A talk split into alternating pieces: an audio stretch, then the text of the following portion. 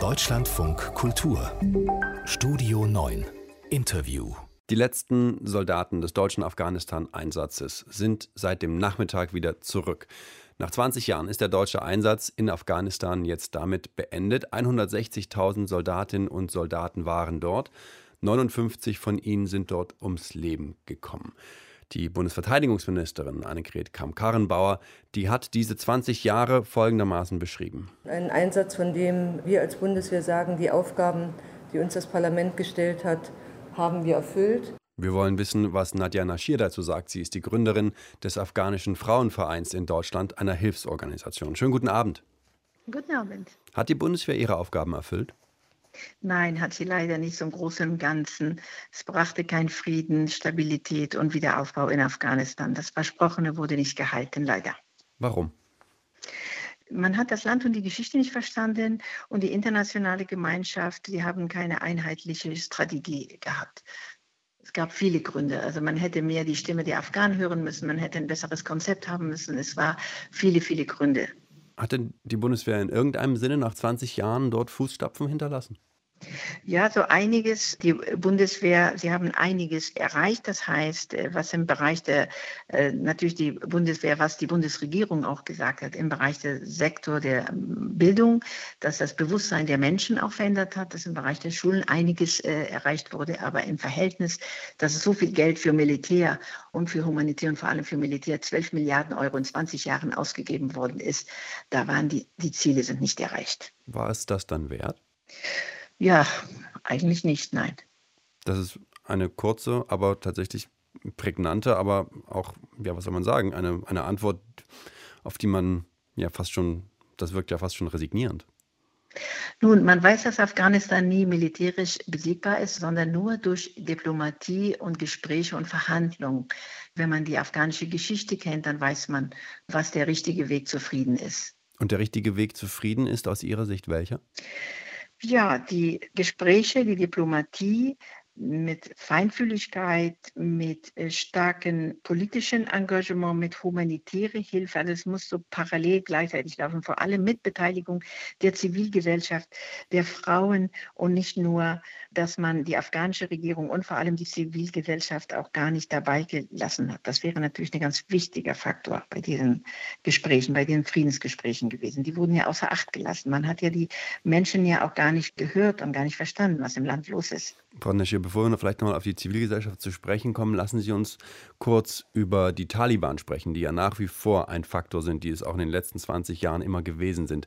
Folgendes hat der Bundesverteidigungsminister 2002 gesagt. Peter Struck hieß er damals von der SPD. Die Sicherheit der Bundesrepublik Deutschland wird auch am Hindukusch verteidigt. Denn das, was unsere Soldaten dort tun, insbesondere beim Wiederaufbau dieses Landes, hat natürlich auch etwas damit zu tun, dass wir nicht wollen, dass Taliban wieder Al-Qaida oder anderen terroristischen Gruppierungen Ausgangsbasen liefern für terroristische Angriffe, auch beispielsweise gegen unser Land. Die Taliban kontrollieren Stand jetzt knapp 90 von 400 Bezirken im Land.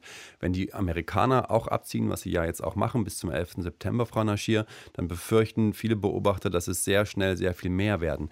Die Frage an Sie, wenn Sie sagen, wir brauchen einen Dialog mehr mit der Zivilgesellschaft, was ist der Wert, wenn die Taliban aber weiterhin dort agieren können, wie sie wollen?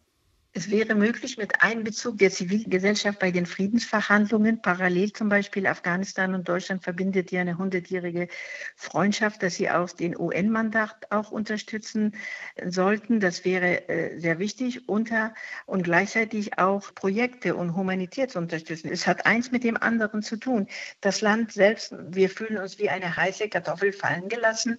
Es sollten äh, ganz gute laufende Kliniken, Schulen, die kriegen überhaupt keine Unterstützung mehr. Also viele gute Projekte. Das heißt, man ist viel zu früh aus dem Lande rausgegangen. Man hätte das Militär und die Polizei besser ausbilden müssen, besser ausrüsten müssen. Die Gefahr besteht ja jetzt einer Milizenbildung, was ja vielmehr nicht nur gegen die Taliban äh, die Kämpfe sein wird, sondern auch äh, Plünderung der Zivilgesellschaft. Und äh, die Nachbarländer, die Beteiligung der Nachbarländer und Beteiligung der Großmächte, dass sie weiterhin Waffen in Afghanistan liefern, das führt nicht zu einem Frieden, sondern dieser Frieden findet dann statt, unter einem Dialog. Das heißt ja, die Taliban waren ja bereit, mit den Amerikanern zu verhandeln. Warum hat man nicht die Zivilgesellschaft? Warum hat man nicht die Frauen dabei beteiligt und die Aktivisten und Menschenrechtler und auch die afghanische Regierung, die ja auch korrupt, aber dennoch legitim von der afghanischen Bevölkerung gewählt worden ist? Das heißt, ein Frieden kann dann passieren, wenn es unter der Beteiligung der UN-Mandat der internationale Gemeinschaft auch unterstützt wird und nicht, dass jeder äh, seine politische Interesse verfolgt. Solange in das Land weiterhin Waffen geliefert wird, solange werden die Menschen bluten und auch die Zivilisten, vor wie wir sie stehen, der afghanische Frauenverein, wo wir seit 20 Jahren arbeiten, Schulen bauen in drei Provinzen, in zwei Provinzen, in Rasni und Kunduz wo es wirklich auch schwierig ist, aber das läuft, weil die Bevölkerung uns unterstützen. Also kann auch Friedensverhandlungen auch stattfinden, aber mit wichtiger gute, wahre Unterstützung der äh, internationalen Gemeinschaft. Aber müssen nicht gerade Frauen und Mädchen fürchten, dass sobald die letzten internationalen Truppen abgezogen sind, es sie wieder viel schwerer haben werden unter den Taliban? Extrem viel ja, schwerer? Also nicht nur das, sondern auch es wird unruhiger werden. Es wird ja Instabilität geben. Aber es ist ja so, dass die Frauen aus der zweiten Generation, es gibt ja ein neues Afghanistan. Sie kennen die Kriegsfolgen. Sie haben direkt den Krieg nicht direkt erlebt.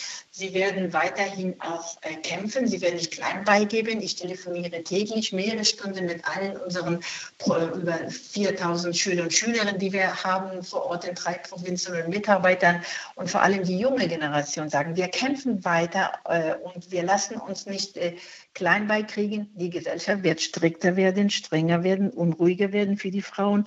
Es wird konservativer werden aber äh, sie werden weiterhin kämpfen. Unsere Projekte werden auch weiterlaufen. Das merke ich auch nicht nur von Seiten der Frauen, sondern viele Eltern, Brüdern und die Vätern, die sagen, wir unterstützen euch. Und das ist ja auch wir, wo wir auf der Seite der Zivilisten sind, für uns wichtig. Und solange Waffen immer im Spiel ist und Interessen, das äh, Land wird als Spielball der Mächte auch ausgenutzt und das Volk blutet. Und das ist natürlich falsch, aber es wird schwieriger werden. Und das war vorhersehbar.